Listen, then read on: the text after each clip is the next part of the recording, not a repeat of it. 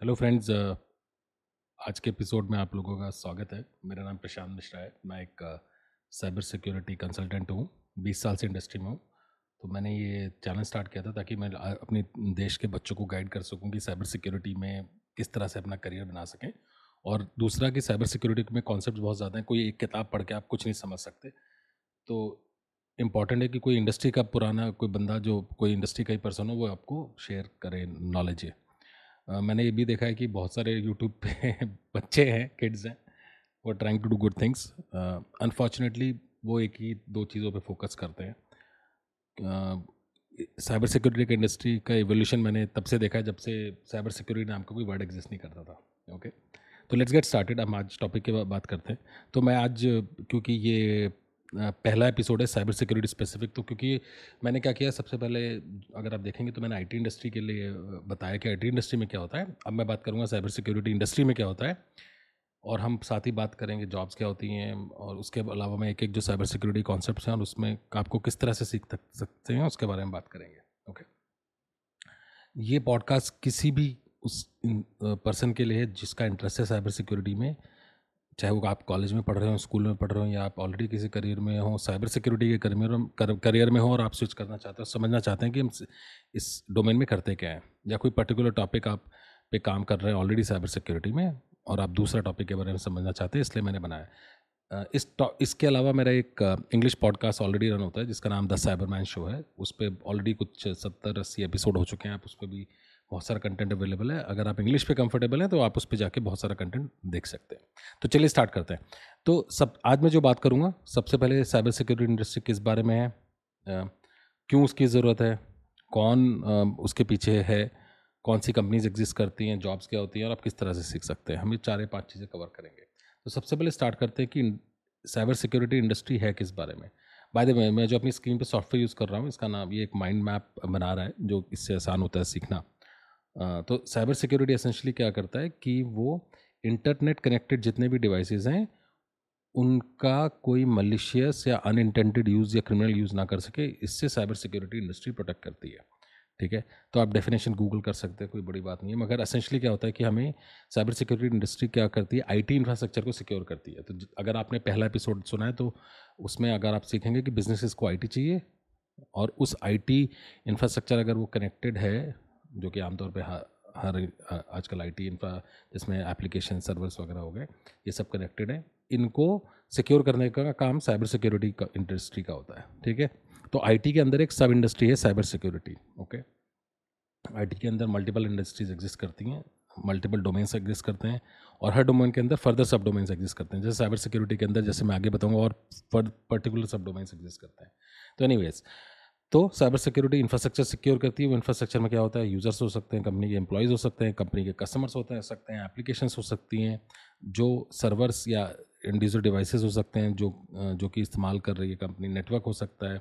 Cloud में अगर कुछ एप्लीकेशन होस्टेड है उनको उनको सिक्योर करना होता है डेटा जो होता है ओके ये छः चीज़ें हैं जो आमतौर पर हम लोग सिक्योर करते हैं। अब इसको एक बेसिक से एग्ज़ाम्पल लूँ। लेट से आप कोई फ़ूड ऑर्डरिंग ऐप है मैं जोमेटो स्विगी का एग्जांपल लेना पसंद करता हूँ। कोई एसोसिएशन नहीं है बट वो क्योंकि आमतौर पे सब लोग उससे फेमिलियर है। या आप कोई ई कॉमर्स ऐप कोई भी एक मोबाइल ऐप ले सकते हैं। उस, वो आप, वो इंटरनेट पे कनेक्टेड है। मतलब वो खुद होस्टेड होगी, आप उस पर ऑर्डर कर रहे हैं, आपकी, यानी आपकी इन्फॉर्मेशन में प्रेजेंट है आपका फ़ोन नंबर आपकी ईमेल आपका घर का पता, सब कुछ है उसके पास, ठीक है? जो कंपनी उसके बिहाइंड है जो उसको डेवलप कर रही है, उनके एम्प्लॉयज़ की भी इंफॉर्मेशन उस कंपनी के अंदर है। ठीक है? वो इंटरनेट पे कनेक्टेड है तो उसका नेटवर्क भी सिक्योर करना है, वो आपका डेटा रख रही है तो उसका डेटा सिक्योर करना है, ठीक है? और जिस क्लाउड पे होस्टेड है let's say Azure A W S पे होस्टेड है तो उस क्लाउड इंफ्रास्ट्रक्चर पे उस एप्लीकेशन जो बड़ी है, उसको भी सिक्योर करना है। क्लाउड इंफ्रास्ट्रक्चर को सिक्योर करना भी साइबर सिक्योरिटी इंडस्ट्री का काम होता है, मगर उसके बारे में बाद में बात करेंगे। तो असेंशली साइबर सिक्योरिटी इंडस्ट्री का काम होता है इंफ्रास्ट्रक्चर सिक्योर करना, ऐसा इंफ्रास्ट्रक्चर जो इंटरनेट पे कनेक्टेड है। हाँ ये मेजोरिटी में केसेस ऐसे भी इंफ्रास्ट्रक्चर होता है जो इंटरनेट से कनेक्टेड नहीं होता लेकिन फिर वो भी हैक किया जा सकता है क्योंकि वो आईटी से कनेक्टेड है। उसमें सॉफ्टवेयर हो रहा है हार्डवेयर हो रहा है तो वो भी कनेक्ट किया जा सकता है। जैसे एक आ, कोई न्यूक्लियर प्लांट है वाटर पाइपलाइंस है ये सब में आईटी सॉफ्टवेयर हार्डवेयर यूज़ हो रहा है तो इन सबको आप अटैक करा जा सकता है और उनको बंद किया जा सकता है। तो कुछ आई थिंक लास्ट ईयर जनवरी में हमारे देश की जो बहुत सारी ग्रिड्स हैं पावर ग्रिड्स हैं, जिनके थ्रू हमें इलेक्ट्रिसिटी आती है, उन पे अटैक्स हुए तो अगर आप गूगल करें, आपको इस टॉपिक के बारे में इन्फॉर्मेशन मिलेगी। मगर मैं इस तरह के टॉपिक्स कवर करता रहूँगा। तो ओरिजिनल टॉपिक पे आते हैं। तो साइबर सिक्योरिटी इंडस्ट्री आपको पता चल गया क्या होती है। आप किस टाइप के थ्रेट्स होते हैं ओके जो कॉमन थ्रेट्स होते हैं और ये सालों साल इवॉल्व होते रहते हैं उनकी, हम उनकी बात करते हैं। सबसे कॉमन थ्रेट होता है आजकल रैंसम वेयर रैनसम वेयर एक ऐसा मलिशियस सॉफ्टवेयर है, जो रैंसम माँगता है। असेंशली अगर आपका सिस्टम रैंसमवेयर से इन्फेक्ट हो जाए और ये सिस्टम को अनयूजेबल बना देता है, आपको साइबर क्रिमिनल जिसने इस, आपके सिस्टम पे रैंसमवेयर इंस्टॉल किया है, वो एक वार्निंग दिखाता है कि आप मुझे इस क्रिप्टो वॉलेट में पैसे डाल दीजिए, वरना मैं आपको सिस्टम यूज़ नहीं करने दूँगा और आप कुछ नहीं कर सकते उस केस में। आप या तो पैसे देंगे तो वो अलाउ कर देगा आपको सिस्टम यूज़ करना और कई बार नहीं भी करते हैं। तो रैंसमवेयर सबसे कॉमन इंसिडेंट है। फिर है मेलवेयर यानी मलिशियस सॉफ्टवेयर जिसमें बहुत सारे आते हैं कैटेगरीज हैं। रैट्स रिमोट एक्सेस ट्रोजन जो आपकी मशीन को कंट्रोल कर कर सकते हैं। बॉट्स जो आपकी मशीन पे रोबोटिक नेटवर्क्स शॉर्ट में बॉट इनको एक ऐसा सॉफ्टवेयर जो आपकी मशीन पे इंस्टॉल कर सकता है और आपकी मशीन पे को यूज़ करके फर्दर अटैक्स कर सकते हैं आपकी मशीन पे। वो कोई ऐसी चीज़ कर सकते हैं जिसके बारे में आपको पता नहीं है। उसके अलावा मोबाइल मेलवेयर जो आपके मोबाइल की कंप्यूटर रिसोर्सेज को यूज़ करके और अटैक्स कर सकता है या आपके पर्सनल डेटा छुड़ा सकता है, ओके?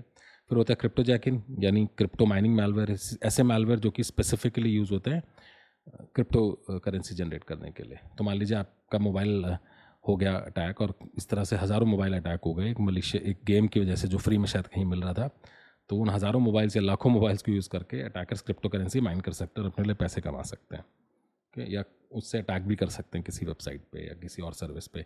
कुछ एग्जांपल्स हैं जैसे एक्सएमरिग कॉमन है जेस जेस एसी कॉइन है, इस तरह बहुत सारी क्रिप्टो माइनिंग मेलवेयर होते हैं। थर्ड थ्रेट जो होता है वो है ईमेल थ्रेट होता है फिशिंग जिसमें कॉमन है। असेंशली एक ईमेल आती है जिसके अंदर आपको कोई फियर या ग्रीड का मैसेजिंग दिखा के आपसे आपकी पर्सनल इन्फॉर्मेशन ली जाती है। मोस्ट कॉमन होता है ग्रीड जिसमें कि अगर आप इस वाउचर ये इस लिंक पे क्लिक करेंगे तो आपको पाँच सौ रुपये का कुछ वाउचर मिलेगा, हज़ार रुपये का वाउचर मिलेगा, या आपका पास अकाउंट एक्सपायर हो रहा है बैंक का, आप इस लिंक पे क्लिक करिए तो आपका अकाउंट डिसेबल नहीं होगा, आपका एटीएम कार्ड डिसेबल नहीं होगा। इसी में कैटेगरी तो स्पेयर फिशिंग जो कि बहुत ज़्यादा टारगेटेड यानी instead of generic user name वो आपके बारे में पर्सनल इन्फॉर्मेशन कलेक्ट करके ताकि आपको पर्सनल लगे ओके तो उसको स्पेयर फिशिंग कहते हैं। जैसे dear Prashant Mishra I know you were recently looking for a job जैसे मैं एक एग्ज़ाम्पल दे रहा हूँ आपको। हो सकता है मैंने कुछ लिंकडिन पे सर्च किया और नौकरी पे सर्च किया तो इनको पता होता है क्योंकि आपकी मशीन को ट्रैक कर रहे होते हैं, आपको ट्रैक कर रहे होते हैं आपकी एक्टिविटीज़ को। और फिर वो आगे कोई मैसेज डाल सकते हैं, ठीक है? अगर इसी तरह का फिशिंग का मैसेज आपको स्मिश एस एम एस पे आ जाए उसको स्मिशिंग कह, कहते हैं ठीक है? क्यू आर पे आ जाए तो क्यू क्यू आरिशिंग कहते हैं ठीक है? और वेलिंग होता है एक डिफरेंट कॉन्सेप्ट जिसके अंदर की जिसके अंदर जो हाई प्रोफ़ाइल यूज़र्स होते हैं कंपनी के मालिक हो गए सी e हो गए एम हो गए इनको टारगेट अटैक किया जाता है। तो ये भी बड़ा कॉमन है। उसके अलावा थ्रेड्स ऐसे होते हैं जो इंफ्रास्ट्रक्चर को को डाउन कर दें या उनको कॉम्प्रोमाइज़ कर दें। ठीक है, जिसमें वेबसाइट हैकिंग है वेबसाइट डिसफेसमेंट बड़ा कॉमन है डिनाइल ऑफ़ सर्विस बड़ा कॉमन है कि एक वेबसाइट पे इतने रिक्वेस्ट भेजो, उसको ब्राउज़ करने की वो डाउन हो जाए। जैसे अगर आपके मोबाइल कॉम्प्रोमाइज़ है या आपके सिस्टम्स पे बॉट्स लगे हुए हैं तो हज़ारों लाखों बॉट्स को कॉन्फ़िगर किया जा सकता है पर्टिकुलर वेबसाइट को ब्राउज़ करें।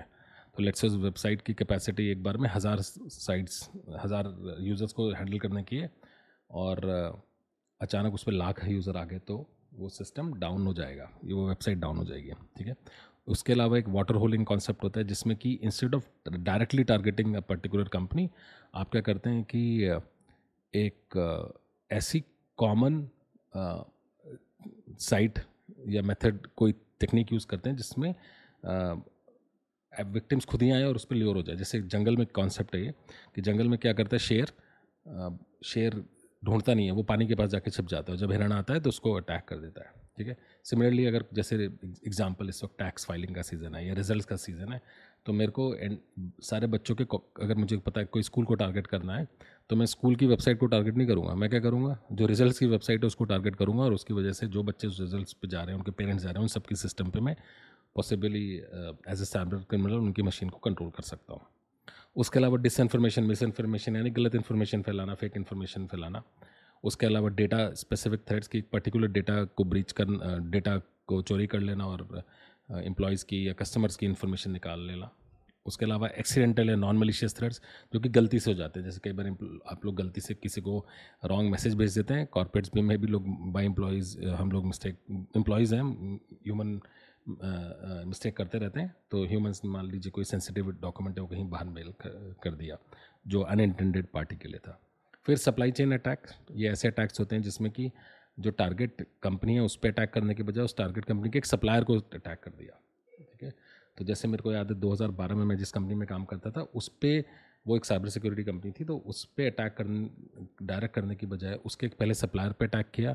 उस सप्लायर को हमारे आईटी इंफ्रास्ट्रक्चर की एक्सेस थी जब उसकी सप्लायर की मशीन को कॉम्प्रोमाइज़ हो गई तो और उसने हमारे नेटवर्क पे कनेक्ट किया तो उसकी मशीन से वो हमारे जो साइबर क्रिमिनल्स थे, वो हमारे नेटवर्क कंपनी के नेटवर्क पे आ गया। फिर उन्होंने फर्दर हमारी कंपनी को हैक किया और ये बड़ा कॉमन हो गया। ये एक टाइप का सप्लाई चेन अटैक है, एक और है सॉफ्टवेयर सप्लाई चेन अटैक है, उसके बारे में बाद में बात करेंगे। इनसाइडर थ्रेड्स क्या होते हैं? ऐसे थ्रेड्स जहाँ पे जो इंटरनल एम्प्लॉयज़ हैं, वो खुद ही कंपनी को नुकसान पहुँचाएँ कंपनी को खुद हैक करने की कोशिश करें बिकॉज़ या तो दुखी हैं या किसी ने कोई ग्रीड या फियर का बेस कुछ मोटिव दिया है ओके तो ये तो हो गए थ्रेड्स अभी थ्रेड्स हैं कहाँ से? तो आमतौर पे डिपेंड करता है कि ऑर्गेनाइजेशन का बिज़नेस क्या है। जो सबसे कॉमन थ्रेड कैटेगरीज होती हैं, वो होती है स्टेट स्पॉन्सर्ड एक्टर्स यानी ऐसे एक्टर्स जिसको गवर्नमेंट्स फंड करते हैं। जैसे आपने सुना होगा रशिया के हैकर्स यूक्रेन के हैकर्स चाइना के हैकर्स पाकिस्तान के हैकर्स कई बार ये लोग एक्टिविस्ट भी होते हैं यानी वो अपने कोई एजेंडा लेके कर रहे हैं कि जी मेरे को पसंद नहीं है कि आपका देश हमारे देश के बारे में इसने क्यों ये मैसेज बोला तो वो हैक कर लेंगे। या गवर्नमेंट के खुद के ग्रुप्स हो, हो सकते हैं जो कि गवर्नमेंट उनको ट्रेन करती है इनेबल करती है और हैक करी चाइना में बड़ा कॉमन है दुनिया भर की रिपोर्ट्स हैं चाइनीज़ हैकर्स के बारे में। फिर साइबर क्रिमिनल्स होते हैं जो पैसे के लिए करते हैं उनका किसी से कोई अलायंस नहीं है लेकिन अगर आप उन्हें पैसे देंगे तो वो आपके लिए काम करेंगे। ओके उसके अलावा हैकर फॉर हायर एक्टर्स होते हैं, ये ऐसे ये साइबर क्रिमिनल्स ही होते हैं, मगर ये पर्टिकुलर असाइनमेंट के लिए काम करते हैं और फिर दूसरी जगह पे चले जाते हैं ओके तो ये इस तरह से ये थ्रेट्स हैं। अब हम बात करते हैं कि कौन सी ऑर्गेनाइजेशन है जो साइबर सिक्योरिटी में काम करती हैं ओके तो जो तीन कैटेगरी की ऑर्गेनाइजेशन होती हैं। सबसे पहले होते हैं ओ e या product manufacturers original equipment manufacture यानी ऐसी कंपनीज़ जो कि सॉफ्टवेयर या हार्डवेयर बना रही है खुद ही। जैसे मैं एक कंपनी में काम करता हूँ वो ओ e है हमारी company network security cloud security और सॉक सिक्योरिटी ऑपरेशन सेंटर के बारे में बात कर, कर के मतलब सॉफ्टवेयर और हार्डवेयर बनाती हैं। Okay just to give an example इस तरह बहुत सारी कंपनीज़ हैं जो इस तरह के काम करती हैं। तो ये कंपनीज़ बिल्ड करती हैं ओके और अलग अलग डोमेन्स में हैं। ओके ये डोमेन्स क्या है कि मैंने ऑलरेडी ऑल दो मैं अपनी माइंड मैप में बहुत सारा कुछ कवर कर रखा है, लेकिन अगर मैं हाई लेवल में बात करूँ तो ये डोमेन्स होंगे वो आइडेंटिटी एंड एक्सेस मैनेजमेंट होंगे, जिसके अंदर की यूज़र्स को, जैसे लेट से कोई नई एम्प्लॉय ज्वाइन करता है कंपनी में तो उसका अकाउंट कैसे काम करेगा, उसको कौन सी सॉफ्टवेयर की एक्सेस मिलेगी, वो क्या एक्टिविटी कर सकता है, ठीक है? वो लॉगिन कैसे कर सकता है? उसके अलावा नेटवर्क सिक्योरिटी की हम बात करेंगे। नेटवर्क सिक्योरिटी यानी नेटवर्क में जो ट्रैफ़िक हो रहा है ट्रैफ़िक मूव कर रहा है, उसकी या नेटवर्क जो कंपनी का नेटवर्क है, उसकी सिक्योरिटी मैं किस तरह से कनेक्ट कर सकता हूँ एज एन एम्प्लॉय अपनी कंपनी को? सिक्योरली उसको एक्सेस कर सकता हूँ। और अगर मैं कोई ऐसी वेबसाइट पे जा रहा हूँ, जहाँ पे कोई मलिशियस ट्रैफ़िक है मतलब सॉरी मलिशियस कुछ वो वेबसाइट खुद हैक्ड और और तो उसको सिक्योर कैसे करना है कि एम्प्लॉय कोई गलत वेबसाइट पे चला जाए अनोइंगली तो हमारी कंपनी सिक्योर है ठीक है? उसके अलावा वैसे और भी यूज़ केसेस है। आप देख रहे होंगे स्क्रीन पे, पर मुझे नहीं लगता ये राइट टाइम होगा आपको बताने का। बहुत ज़्यादा कन्फ्यूज़न हो जाएगा। मैं इसको फिर ब्रेक डाउन कर दूँगा।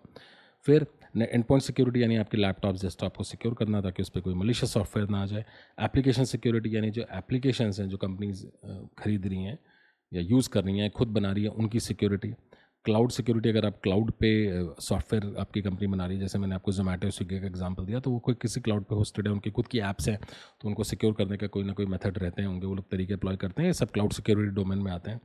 फिर होता है threat threat detection and response या threat response and management essentially इसमें सिक्योरिटी मॉनिटरिंग के कॉन्सेप्ट होते हैं, जहाँ पे हम देखते हैं कि क्या सिक्योरिटी इंसिडेंट्स हो रहे हैं और उनको कैसे हैंडल करना है। वलनेबिलिटी मैनेज यानी सॉफ्टवेयर की वीकनेसेस देखना पैच मैनेजर वीकनेस को फिक्स करना, ठीक है? आईओटी सिक्योरिटी यानी कि जो डिवाइसेस हैं, जो आईओटी सेंसर्स है इंटरनेट ऑफ़ थिंग्स सेंसर्स हैं उनको, उनके बारे में, उनको सिक्योर करना कि जैसे मैं एक एग्जांपल देता हूँ आपको कि मैं एक प्रोजेक्ट पे काम कर रहा था एक दो साल पहले जहाँ पे एक कंपनी थी जो पूल्स का टेम्परेचर लेती थी और उनके वो हज़ारों पूल्स मैनेज करते थे वर्ल्ड वाइड सारे होटल्स के ओके तो उनको, उन्होंने एक सॉफ्टवेयर बना रखा था जिसमें कि सेंसर था जो पूल के अंदर डिप्लॉय होता था, वो हर पूल का पानी का स्टेटस चेक करता रहता था। और वो एक एप्लीकेशन पे कनेक्ट करके रोज़ की अपडेट देता था, ताकि जो टीम देखती थी, एक मॉनिटरिंग टीम थी, वो देखती रहती थी कि कहाँ पे पानी का टेम्परेचर में कुछ गड़बड़ है या क्लोरीन का जो पानी में केमिकल डाला जाता है उसके लेवल्स में नॉर्मल है या नहीं, अगर अब नॉर्मल है या कम हो रहा है तो उसको फिर एडजस्ट करके वो नोटिफिकेशन भेज देते थे, ठीक है? इस, ये सेंसर्स हैं जो इस तरह से एप्लीकेशन पे कनेक्ट करते थे। उसके बाद मोबाइल सिक्योरिटी हो गया, ईमेल सिक्योरिटी हो गया, डेटा सिक्योरिटी हो गया, ट्रांजैक्शन सिक्योरिटी हो गया, इस तरह से बहुत सारे मीन्स में सॉफ्टवेयर आते हैं या हार्डवेयर भी आते हैं जो कि ये काम करते हैं, ठीक है? तो जो पहली कैटेगरी ऑफ़ कंपनी होगी, वो जो खुद का सॉफ्टवेयर हार्डवेयर बना रही है इन, कोई सिक्योरिटी यूज़ केस के लिए, जैसे मैंने रैंसम का एग्ज़ाम्पल दिया तो एंड पॉइंट सिक्योरिटी एक ऐसा सॉफ्टवेयर है जो रैंसम से को हैंडल करने में हेल्प करता है ईमेल सिक्योरिटी ऐसा सॉफ्टवेयर है जो फिशिंग में को हैंडल करने में हेल्प करता है, ठीक है? So on and so forth तो हर आमतौर पर हर सिक्योरिटी प्रॉब्लम के लिए कोई ना कोई कंपनी सॉफ्टवेयर या हार्डवेयर बना रही है उस प्रॉब्लम को हैंडल करने का। ठीक है? तो ये ओ में प्रोडक्ट मैन्युफैक्चरर्स का काम होता है। दूसरी कैटेगरी ऑफ़ कंपनी जो साइबर सिक्योरिटी में एग्जिस्ट करती हैं, उन्हें हम system integrators SI service providers और एक और कैटेगरी होती है मैनेज सिक्योरिटी सर्विसेज़ प्रोवाइडर वो कहते हैं। वो होती हैं। ये क्या कंपनीज़ करती हैं? ये इन जो सॉफ्टवेयर कोई बना रहा है, इनको डिप्लॉय करने में टेस्ट करने में इंस्टॉल करने में इंटीग्रेट करने में हेल्प करती हैं। जैसे एग्जांपल लेट्स से मैं आ, मेरी एक कंपनी है और उसका मैं मेरा काम है कोल्ड ड्रिंक बनाना। जस्ट गिव एन एग्जांपल अब मैं मेरा बिज़नेस तो कोल्ड ड्रिंक बनाना है और मैं चाहता हूँ कि एक ऐप मिल जाए जिसके थ्रू लोग कोल्ड ड्रिंक खरीद सके। मैंने कोई नया ड्रिंक बनाया ठीक है? या आ, मैं चाहूँ कि ये आ, लोग हैं मैं एक कॉन्टेस्ट लॉन्च करूँगा ऐप पे एड्स करूँगा और लोग जब आएँगे तो मेरी ऐप डाउनलोड करें और उस ऐप के थ्रू ऑर्डरिंग कर सकते हैं ठीक है? अब क्योंकि मैं ऐप बना रहा हूँ इंटरनेट पर कनेक्टेड है मुझे उसकी सिक्योरिटी भी चाहिए। तो पर मेरा बिज़नेस तो आ, क्या काम करना है?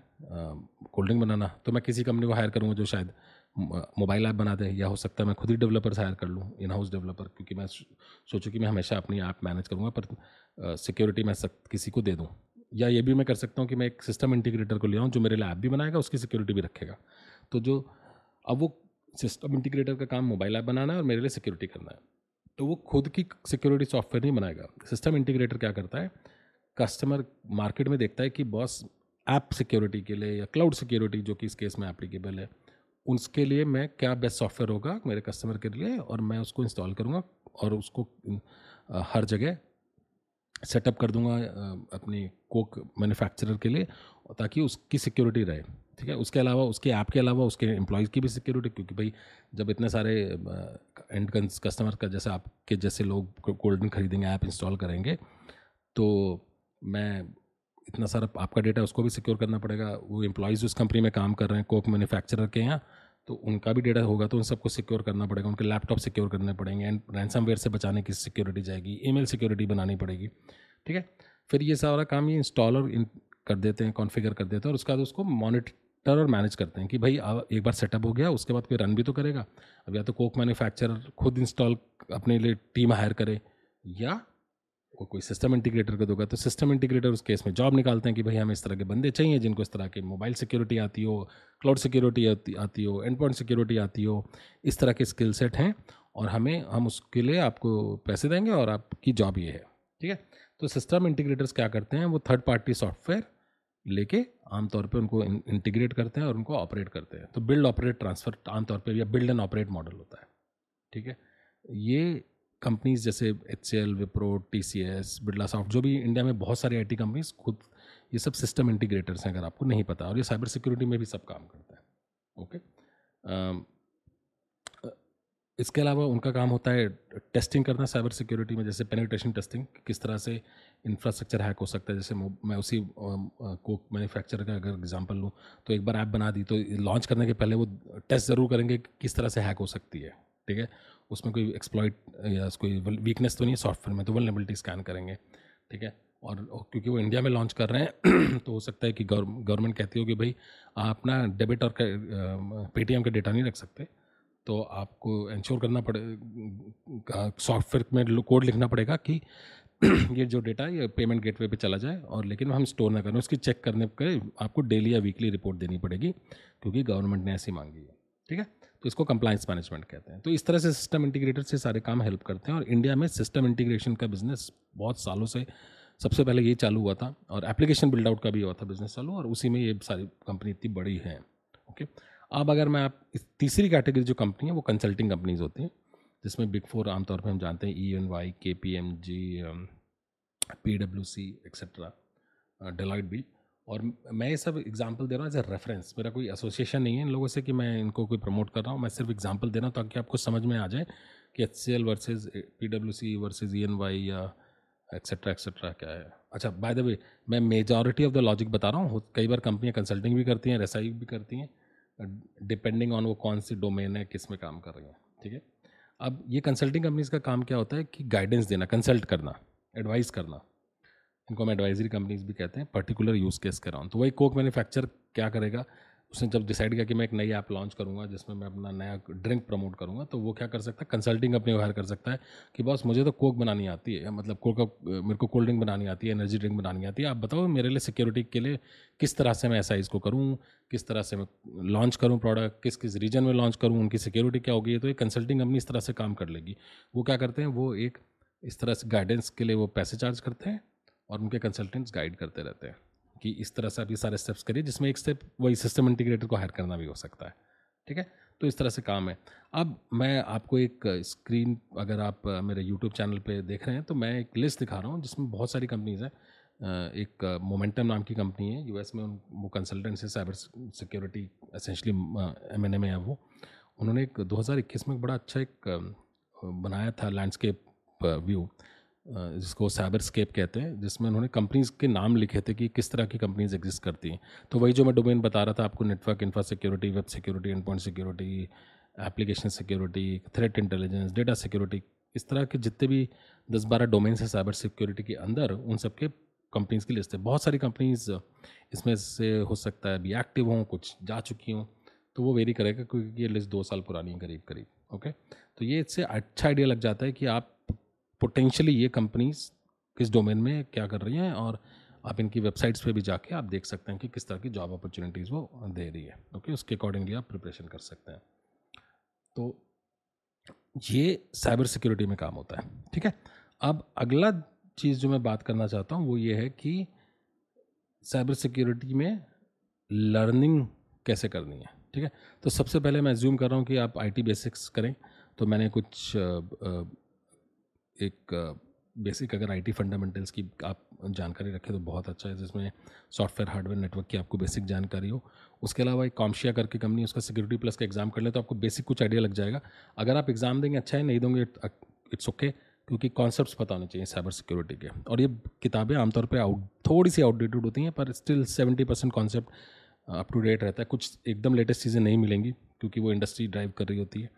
और तो इन बुक्स में आप एक्सपेक्ट मत करें कि वो आपको पत, इनको पता होगा।